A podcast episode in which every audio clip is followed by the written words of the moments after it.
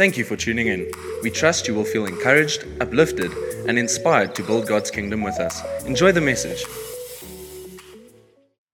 We're talking about a, a little uncomfortable uh, subject today, so if you're a visitor, just chill with us and, and pray for those that I'm preaching at uh, this morning. You know, that's, that's maybe a cool thing to do. All right, we're speaking this year on, on a, a year of plenty. We were trusting God as kicking off and saying, yeah, May this year be a year of plenty. Can you remember the first sermon? It was plenty of? Yin. Some of you, I'm going to repreach the series next week. Okay, faith, plenty of faith, then plenty of wisdom, then plenty of grace. Today, we're talking about plenty of giving.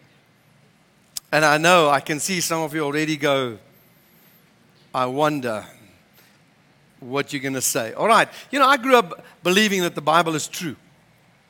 I grew up believing that the Bible is the inspired Word of God, that it is uh, the authoritative Word of God, that it's actually God who inspired people and spoke to them and through them to you and me so that you and I know the heart of God and what God wants us to know. There are different translations and there's always arguments about this is what is the best translation? Well, people say the original translation is the King James version. No, it's not true. Those of you who read the King James, God bless you because I don't understand that English anyway. But some of you do think it is the King James. No, it's not the original. The original is in Hebrew and in Greek. So if you really want to go original, go and read the Hebrew and the Greek. Now, some of us studied that Hebrew and Greek for four years. And when you ask me what it means, I still say it's Hebrew or it's Greek because Chakiti, you know, there's still, a, you know, I mean, come on, it's such a foreign language. So people have interpreted the Bible and have given us an understanding through the King James, the NIV, the Amplified, and a whole lot of other translations, the Revised Standard Version, the American Standard Version, whatever it is. And people say, which one should I read? I read the NIV. But that's not what I want to talk about to you today. The NIV Study Bible is a great Bible. All right? But whatever somebody says, Rule of it's not what we read, it's what we do with what we read. And I said, Amen. That's exactly the point. All right? So I put this on Facebook and I had this discussion that suddenly came of what, what is the right version. My point is not what is the right version. My point is this that there are many selective versions today. Now, listen to me. They are not always written on paper. The selective versions are how you want to interpret the scriptures, how you would like to see it what your thoughts are about it. Not what it says, but what you want it to say. That is what I call selective versions. And there will be a number of different selective versions on the topic that I'm using here. But there's only one version, and that's what the Bible says, and that's what we have got to do. You see, the selective versions is telling us what we want to hear and not what we need to hear. And that's the trouble with it. And it's this like slippery slope just going down, down, down. And it's exactly what Satan did to Eve when he said, Did God really say that? That's what people are telling us. Well, the Bible says this. Does that really say that? And then we come in with our own selective interpretation. Dangerous. Very dangerous. So, we're going to the book this morning and see what the Bible says about finances. Now, there's a lot about finances. You know, so by the way, that Jesus preached probably two thirds of his sermons on money, finances, how to do and what to do with it. And we are too scared to talk about it in church because then people say you're always asking for money. It's the first time in many years that I've preached a sermon on money. Although we do take up the offering, and some, sometimes just so by the way, we take up the offering. All right? So we're talking about some areas of finances, that's the beginning point that is so, so necessary. But the Bible tells us to be wise with our money and a whole lot of other things as well. And you know what? I sometimes find that people say, Rudolph, is it morally wrong to buy a new car? No, it's not morally wrong, but it could be unwise. And Paul says, be wise. Be wise. So if you don't have the money, you are unwise. If you can't pay it off, you're unwise. So, not all the things I do with my money is morally wrong, but something is plain being unwise. And that's dangerous. But I'm not talking about that today. So, let's move on. All right? So, finances. Every covenant, my dear friend, and God over the years made certain covenants through the old, through the Bible, Old Testament with Moses, with Noah, and a few others as well. And every covenant that you read involves faith, obedience, and blessing. Every covenant. faith, obedience, and blessing. That's what these covenants involve. Now, I want you to turn with me to Deuteronomy chapter 28. You say, Roloff, are you going to go to the Old Testament? Yes, I am, because it's the Bible. It is the inspired word of God. It is not selective reading, it is reading what the Bible says. And when I talk about tithing this morning, I want to tell you Jesus endorsed it. That's enough for me. All right? So let's go to Deuteronomy chapter 28. And we love reading the first part. I'm not going to read the whole, the whole chapter. But we hate reading the second part. When we love the first part, is, is, it's about the blessings. It says here, if you fully obey the Lord your God and carefully follow all his commands I give you today, the Lord your God will set you on a high place, um, uh, high above the nations. All these blessings will come to you and accompany you if you obey the Lord. Then he goes on and he says in verse 9, The Lord will establish you in his holy place as he promised you on oath. Eh, if you keep it, and you know, every time there's a promise from God, there's a condition if you are, if you will if you will stay faithful and obedient. There's always, when there's a promise from God, there is a condition. Even faith in Christ, although it's not by works, the condition is that you accept Him. Not everybody will get there. The condition is accept Him. And then He says, you know what? The Lord will grant you abundant prosperity in the fruit of your, your womb, the young of your livestock, and the crops of your ground, and the land He swore to your ancestors to give you. The Lord will open the heavens. There's another passage, and I'm going to read it just now, where it speaks about the heavens that will open. The storehouse of His bounty to send you on your rain on your land in season and to bless all the work of your hands. You will lend to many nations, but borrow from none. The Lord will make you the head, not the tail. If you pay attention to the commands of the Lord your God uh, that I give you this day, and be careful to follow him, do not turn to the side or away from it. The commandments I give you today, to the right or to the left. Let's, let's, let's just highlight a couple of things there that it says in this passage. Uh, I've, I've sort of summarized them. Can you put them on? If you not obey, it says fully obey. Not selectively, fully obey. Then it goes on and carefully follow. You know, obedience to the Lord as, as, as under grace still means I carefully want to hear what are you saying to me. I read that Bible every day. I pray every day. I want to hear because I want to walk in your path and receive your blessing, Lord on a day to day basis. Then it says, and all those blessings will come upon you and will accompany you. That's a lack of part as well. Not just come upon you and leave, and will accompany if you obey the Lord your God. That's a summary of that verse. I'm not going to spend too much on those verses. Then we go to Malachi chapter 3 verse 6 to 12 that we use so often when it comes to tithes. And some people have selectively excluded this chapter from the Bible, from their, their memory, from their thoughts, from their meditation, because it just it comes with a price.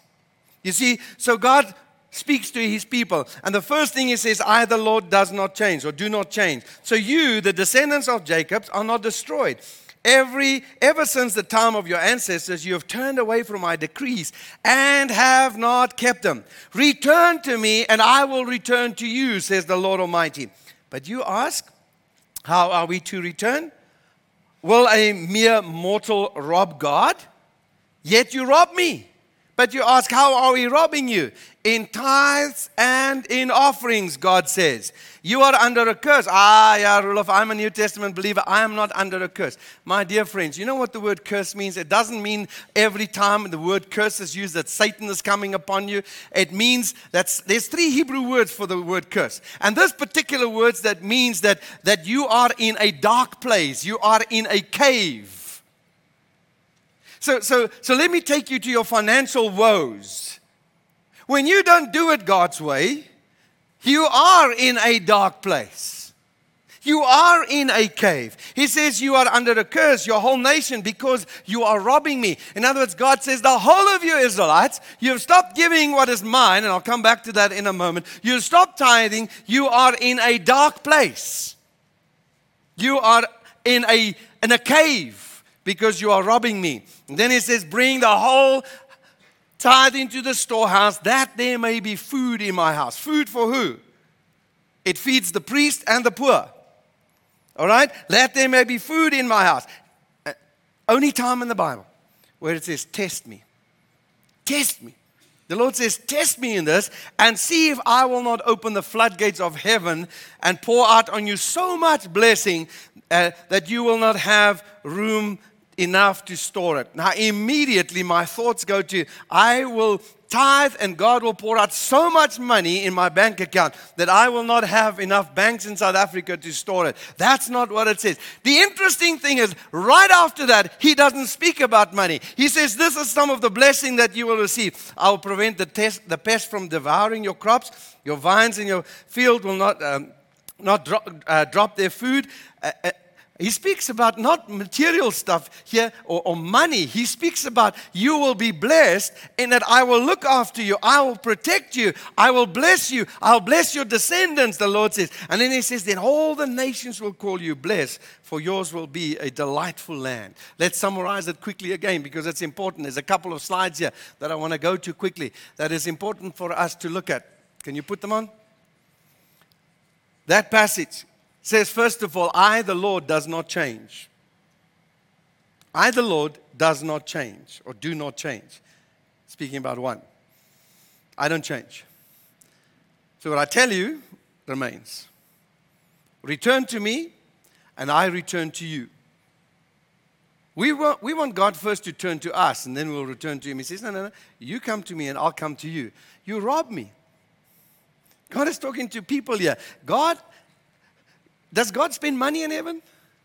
Has God got a, a, a credit card or a, a, debit card that He says, okay, if you put it in the Bond Christian Phillips account, I'm going to draw it out on, on Monday because I need to have a new whatever, laser, whatever here in heaven? No, no, no, no, no. He doesn't draw money. But he says, You rob me. How are you robbing me? In tithes and offerings. And he says, You are in a dark place. You are under a curse. But then he goes on and he says, in the, in the, in the next couple of summaries, just put it on there quick. He says, Listen to this.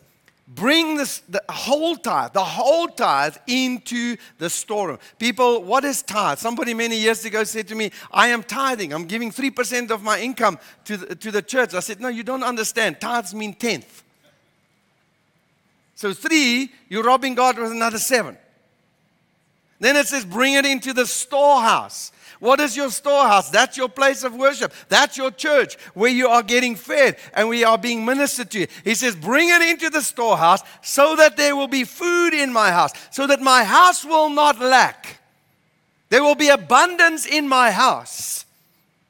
And then the Lord says, like I said earlier, test me in this says the Lord Almighty. When he uses the word Almighty, he's serious. He's really the Lord Almighty. And then he goes on and he says, Test me, says the Lord Almighty. He says, And see if I will not open the floodgates of heaven. Next slide. Floodgates of heaven. Floodgates of heaven.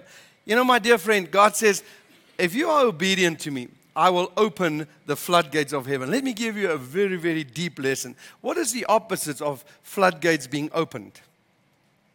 This is serious, that's deep stuff. Floodgates being closed. Isn't that amazing? Isn't that like, wow, that Rudolph could come up with such a deep thought, you know? The opposite is if I don't honor God, He will close the floodgates. And you say, ah, you know what, my, I've got so much money in my bank and I don't tithe. I'm not speaking about money only. I'm speaking about the floodgates over your family, over your health, over many other things. God says, I will, I, if, if, if He says, if you, if you give what is mine, I will keep the pestilence from you, the opposite is that maybe the protection will go as well. You see, that's the opposite of all of this. And then He says, if you bring your tithe into the storehouse, I'm going to open the floodgates. There will be so much blessing in your life. So much blessing in your life. And I want to move on from that this morning by saying to you again every covenant that God makes has involves faith, obedience, and blessing. I've always, I've said it before, and I'll say it until one day I'm not here, you're not here anymore, that I've always from this high paid my tithe. That's what my daddy taught me. It's never been an issue for me. It has always been not mine, it's always belonged to the Lord. And I never have an issue with that. And I still don't have an issue. Even when I, am tight, I'm just saying it is not mine, so I cannot spend what is mine. If I spend what is not mine, what am I doing? I'm stealing. So my daddy said to me, Wash my car. In those days, he would give me five cents. That was a lot of money. I could buy about 40 chappies with those. You don't even know what chappies are. Some of you don't know what beaches are. Do you know what beaches is? It's not Durban beaches. It is beaches that you put in your mouth like gum. You know, that's what we used to call it, okay? I could buy a hang of a lot of Vicks. I mean, those big, um, you, your, your cheeks and everything is ducked because you put five or six of them in. I could do a lot with five cents. Mow the lawn, get 10 cents. And then my dad would come and say, Roloff, we're going to church tomorrow. What did I give you yesterday? 10 cents. What belongs to Jesus? One cent. One, no, okay, Dad. But I would proudly, joyfully put it in there because I think that's yours, God. I will give it to you. You know what, my dear friend? We, Carol saw a young lady uh, uh two weeks ago, a week before payday, or on payday. Young mother with two small children. And they're struggling financially. They're really struggling financially. So Carol is, is chatting to her and she says, You know what? I, I've, I've got four kilometers on my car. I'm, I'm empty, I'm empty, I'm empty, I'm empty. I've got no fuel in my car. Four kilometers on my car. And I must go to the shop. And I have no money. Bing! Her phone goes off. Her salary is paid in. And I'm not saying this is a miracle, but here's what she did. Her phone goes off. Her salary gets on. She looks at it and she says, You know what? Let me first pay my tithe. And Carol comes home and says, That is a woman of God. The first thing, the first fruits. Let me pay my, before I feed my kids, before I, I put diesel in my car, let me give to God what is His, and then the rest is mine. All right? So, tithing, my dear friends, is a step of obedience 10% of my income.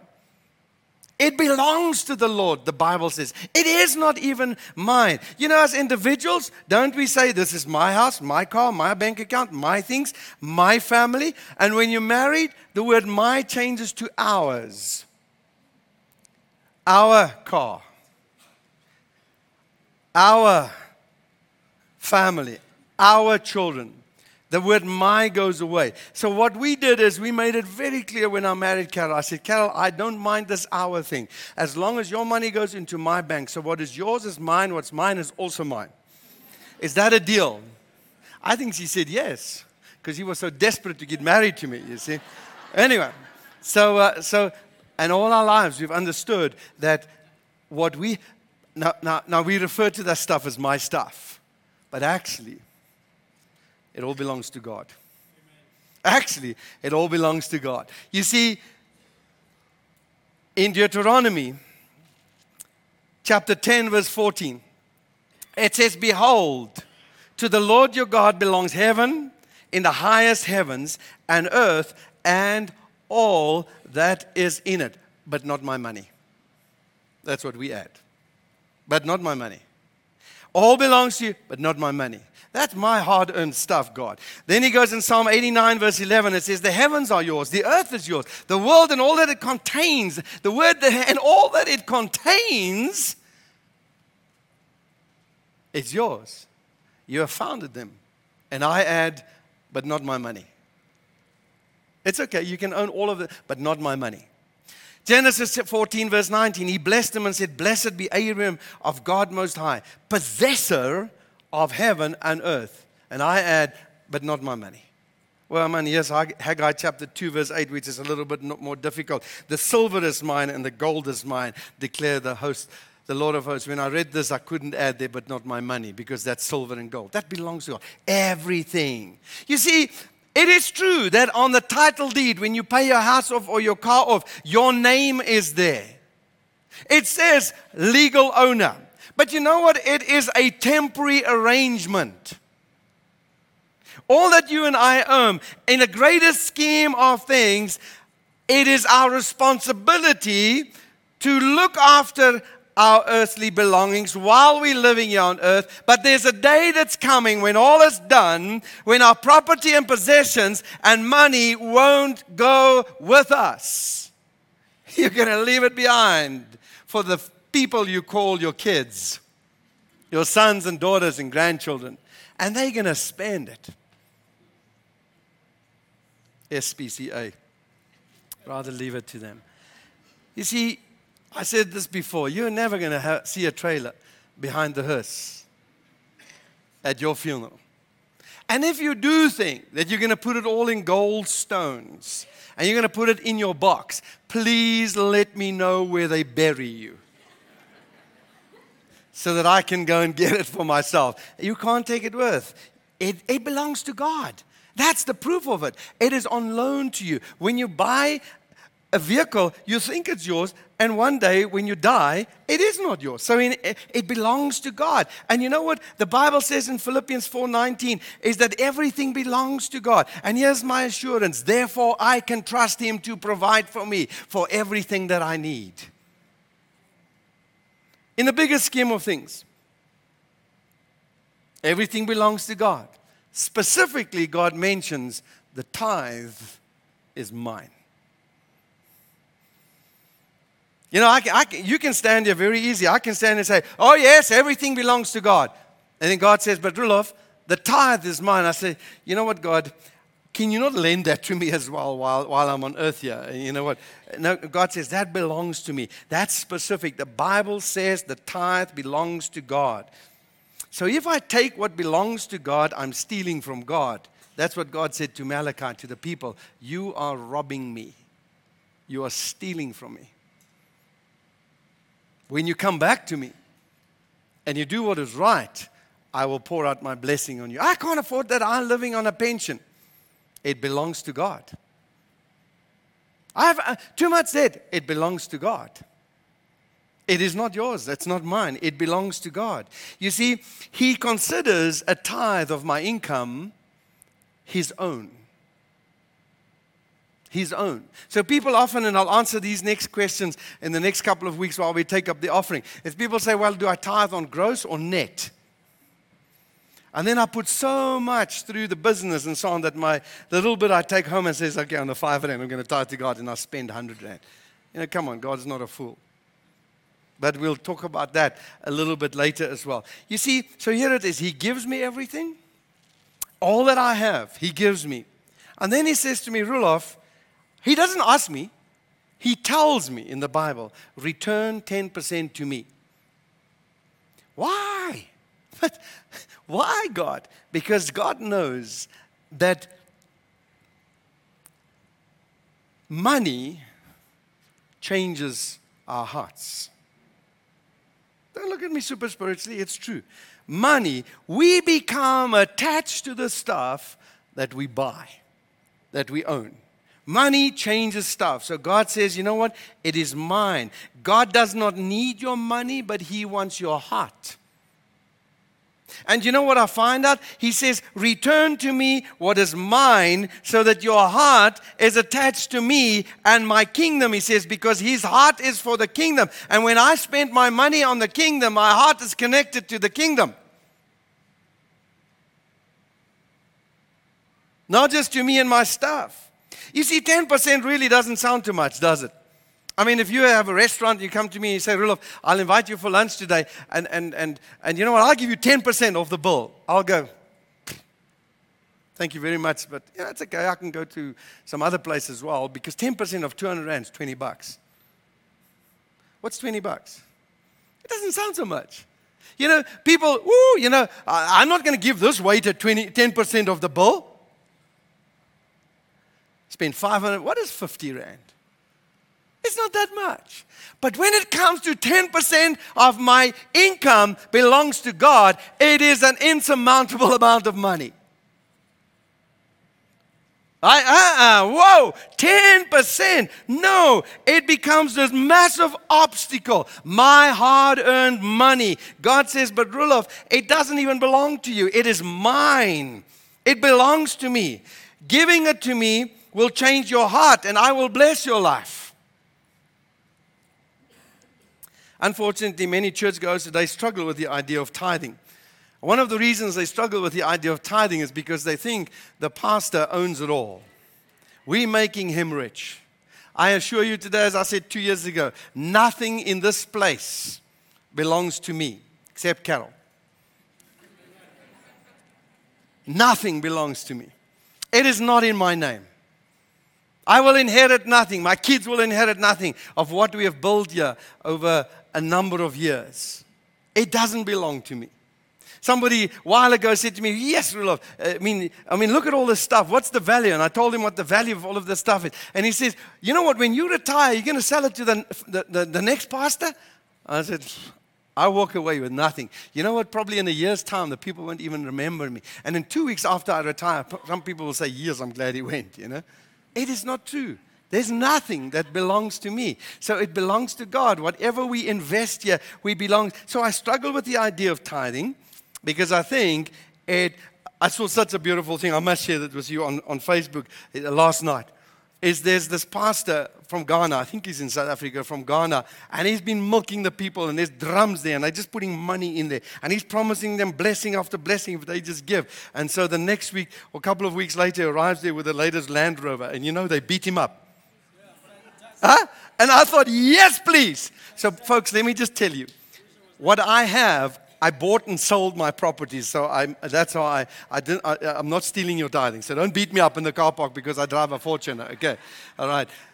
But can, I, I just think that isn't that is so that is so, I almost said yes, please. I don't know how many thumbs I could put up there, black, white, orange, pink thumbs, and I just nail him, clap him hard because he is stealing from God.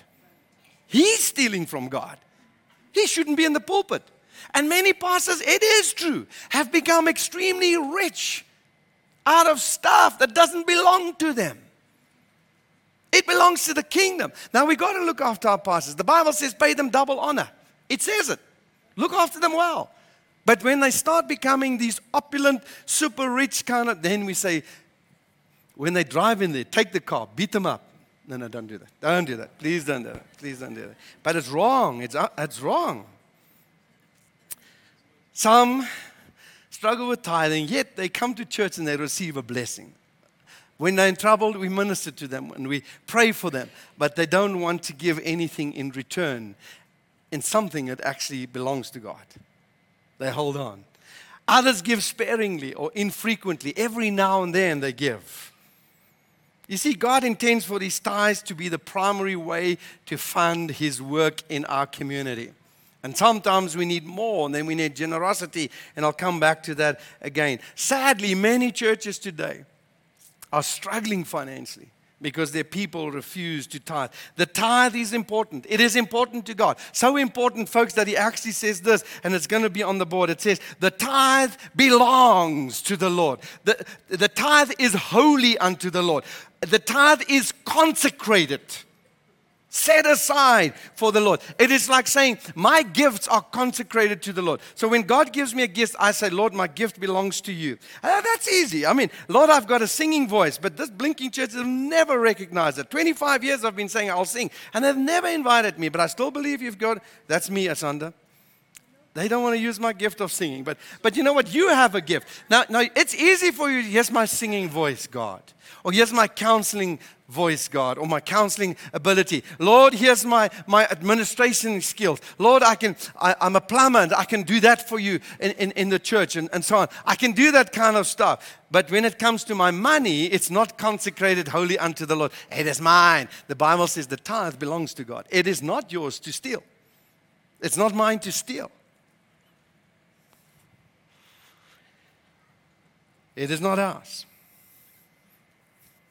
Yeah, but theologically, you can philosophize, you can, theological arguments can, it is a matter of the heart. Will I do what God tells me to do? That's the issue here.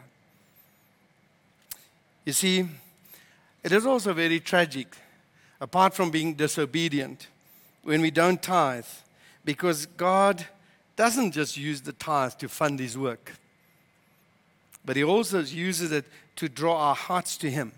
But on top of that, apart from using it for his work and drawing our hearts to them, he also, in return, desires to bless you.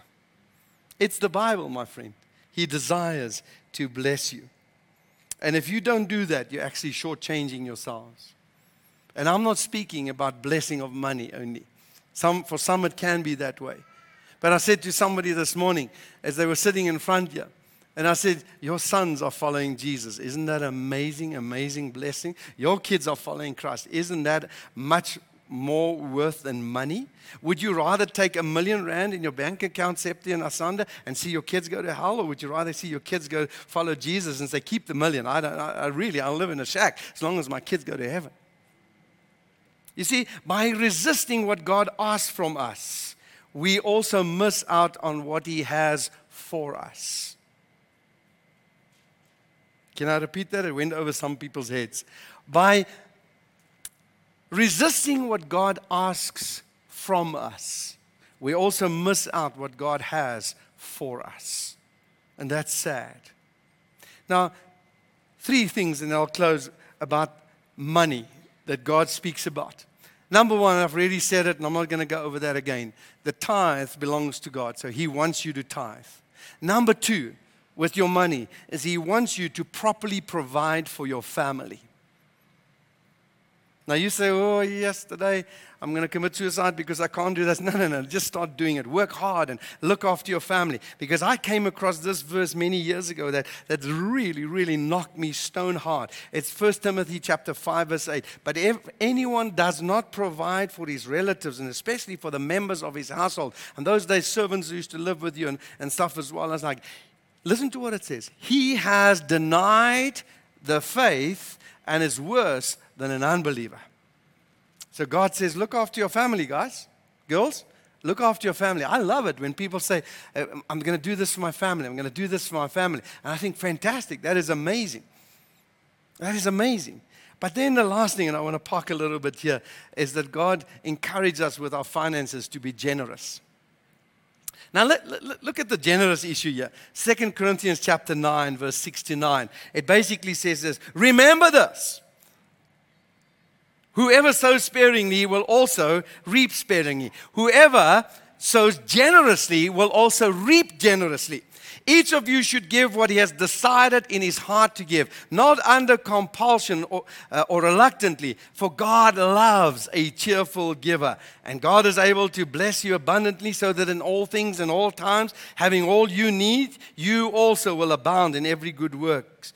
They have freely scattered the gifts to the poor, it is written, their righteousness endures forever. Summarize this verse with me quickly. Remember this sow sparingly, reap sparingly. Sow generously, reap generously. Biblical principle, a farming principle. None of you, very few of you have, have come from farms. I know. You hoist some seeds in there, it produces much more than what you've put in there. And next year, you say, No, no, no, no, I'm not going to sow these seeds because I'm scared that the hail will come and that this will come. And so, so I'm not going to say. And the season after that, what do you reap? Zero. Because you have not sown. You've been stupid. So the year now, instead of sowing, you've eaten your seeds. And you must go and borrow from your brother next door. So sowing is a biblical principle, it's a natural principle. But then it goes on and he says this you know, when it comes to generosity, the Bible doesn't say percentage or even that you have to do it, He encourages us to do it. Because he says, don't do it because you have to. Don't do it, you know, you, you shouldn't do this reluctantly or under compulsion. In other words, nobody will pressurize you into uh, giving generously. That is up between you and the Lord. As you decide in your heart to give, not with tithes. Tithe is compulsory. Tithe is what belongs to God. But generosity is in your lap. And I love this scripture because sometimes people say, but Roloff, I can't give much. I'm poor. I do tithe, but you know what? I can. And that woman in the Bible, it came with a little, little, little, little coin to Jesus. And I paraphrase little phrase. And she, she probably came to the temple and sort of just, you know, put it in the bag there and hoped that nobody would see her. And Jesus tells a story about her in the Bible.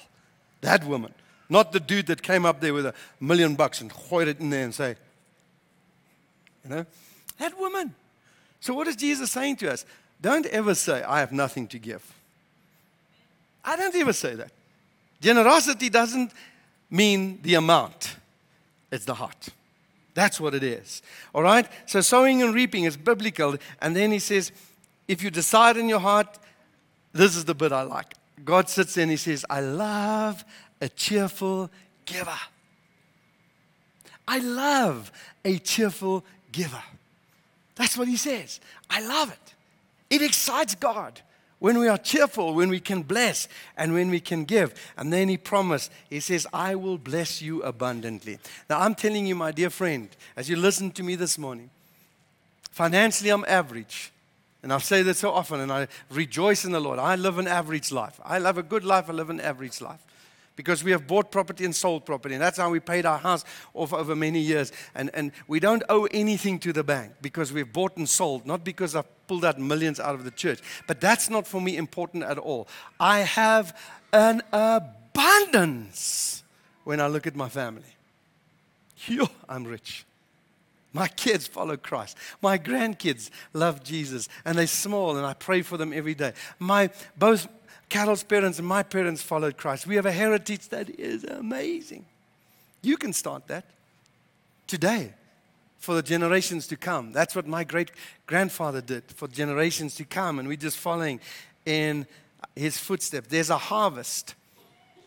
God says, tithe because I want to reach the lost in your community. Be generous because I want to be generous to you as well. I love it. God, God loves a cheerful giver. God is a generous God. He doesn't withhold the blessings, even if you think about it, if you think it is true. Let me tell you something. I promise you this because the Bible says it. A cheerful, generous person will never have lack. Your needs will always be met. Not your wants. Your needs will always be met. I'm closing with a couple of scriptures and then a, a little story. Here's why I'm saying that. A generous person will never have lack. Proverbs chapter 11, 24 to 25 says this.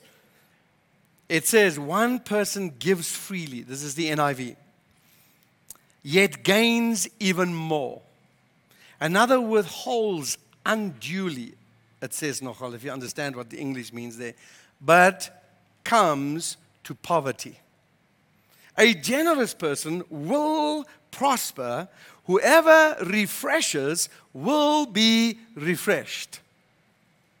That's what my Bible says. He says, a generous person will not have lack. Now, let me go to the Amplified version and see what it says there on the board. It says, there is one who generously scatters, yet increases all the more. And there's one who withholds what is justly due. Unduly, that's what it means. Withhold what is justly due. Could it be, I'm asking, that a person sitting in a rowboat who has not had a meal, and I have food in my stomach and enough money, that it's justly due for me to give them something? Could it be? Could that, is that maybe what it means, or just one of the things that it means? All right? So then it goes on and says, The generous man is a source of blessing, and he shall be prosperous and enriched. And he who waters will himself be watered, reaping the generosity that he has sown. A generous person will not lack. Last translation in the message the world of the generous gets larger and larger. I love this bit. The world of the generous just gets larger and larger. It doesn't mean more houses, more cars. It just gets your life just get big. I have a friend that I haven't met yet, and I'm hoping to meet him this week. He responded to our call as B.I. Phakathi, I think is his surname. Have you seen him on Facebook just giving and giving and giving? He's my friend. I don't know him. He's never seen me. I've never seen his face because he's never seen his face, shown his face on the videos that he has made. But I love him to bits. I think his world is so big. It is so enlarged because of what he has given. He says, The one who blesses others is abundantly blessed. Those who help others are helped. My dear friends, let me tell you a true, true, true, true story in closing. Dear friends of us, older couple, married for the second time, both their spouses died. So they married together.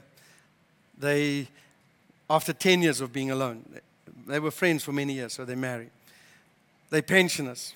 They're not poor, but they're not well off, rich either. They, they watch their pennies. So they now split everything 50 50.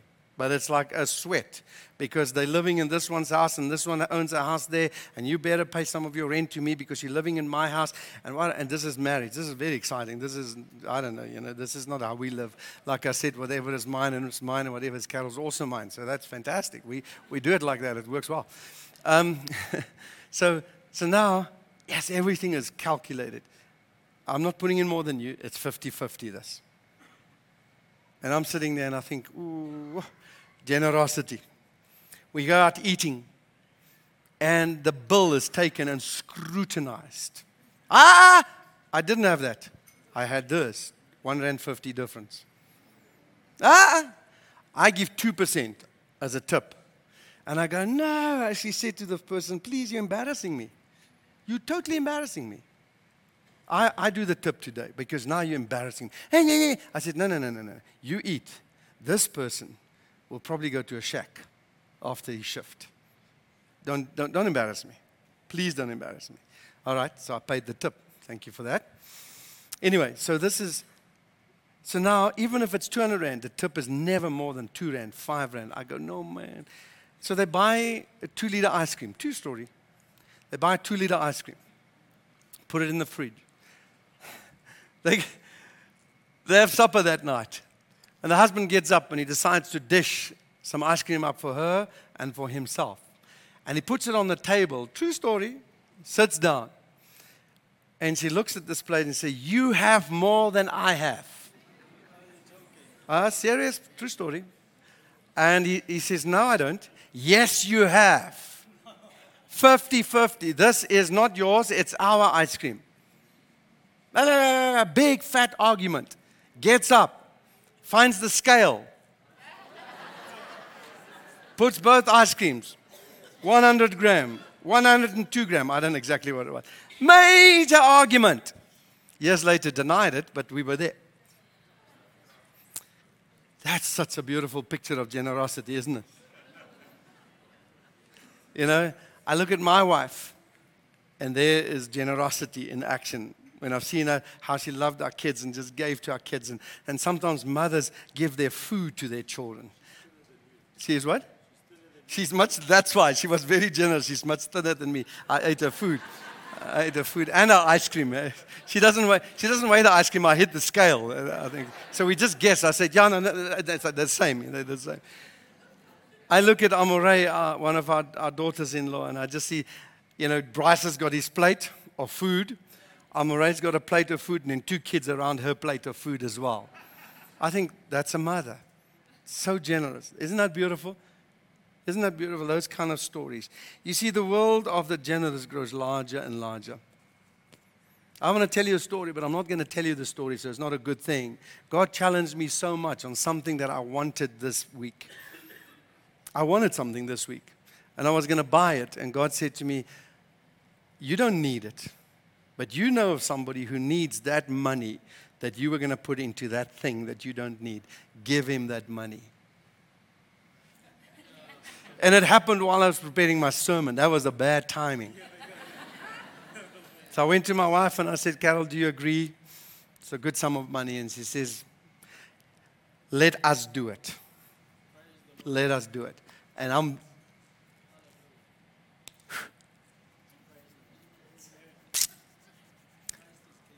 I'm waiting for the day that I can hand that money over to that person. Because you see, I want to buy them a car. That's what I trusted God for. And so the Lord says, no, You don't need that. You want that. He needs that more than you want that. Wow. Man, it was a challenge for me this week. Because you know what? We are selfish human beings. I am. I am. I would love to be generous. Stop at every robot and give all Carol's shoes and dresses away that she never uses. I would love to. I, I, I said to the Lord, I'll be generous. I'll give all my wife's shoes away. You know? But it's not costing me anything. It's not costing me anything. Hey? So, will I get something? You know, and, and I, I, don't give to get. I really don't. I've, I've passed that long time ago. I give because I want my Heavenly Father to sit in heaven saying, That's my boy. I love him. I love him. May 2020 be a year of plenty for you and me as we give plenty away. Don't go yet. Because this is only because of the program this morning. It's not because I'm trying to manipulate you. I'm going to ask the ushers to come forward and we're going to take up the offering now. Please, if you feel like I've preached this and taken the offering afterwards for a reason, don't give because that's not what I did.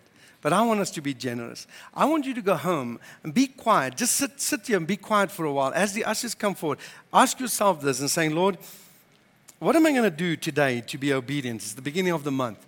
To be obedient and give my tithe to you into the storehouse. Help me. I'll do that. I'm going to do it because your word says it.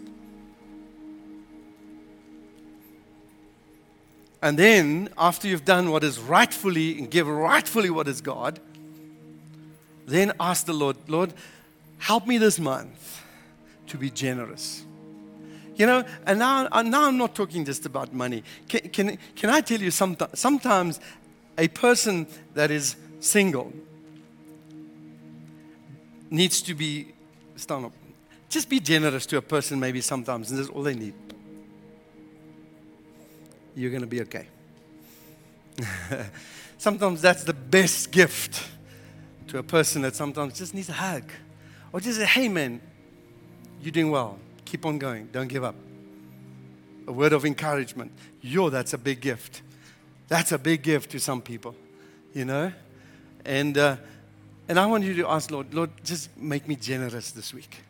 Generous by demonstrating the love of Jesus to other people. Bible says that the love of God, the grace of God draws people to repentance.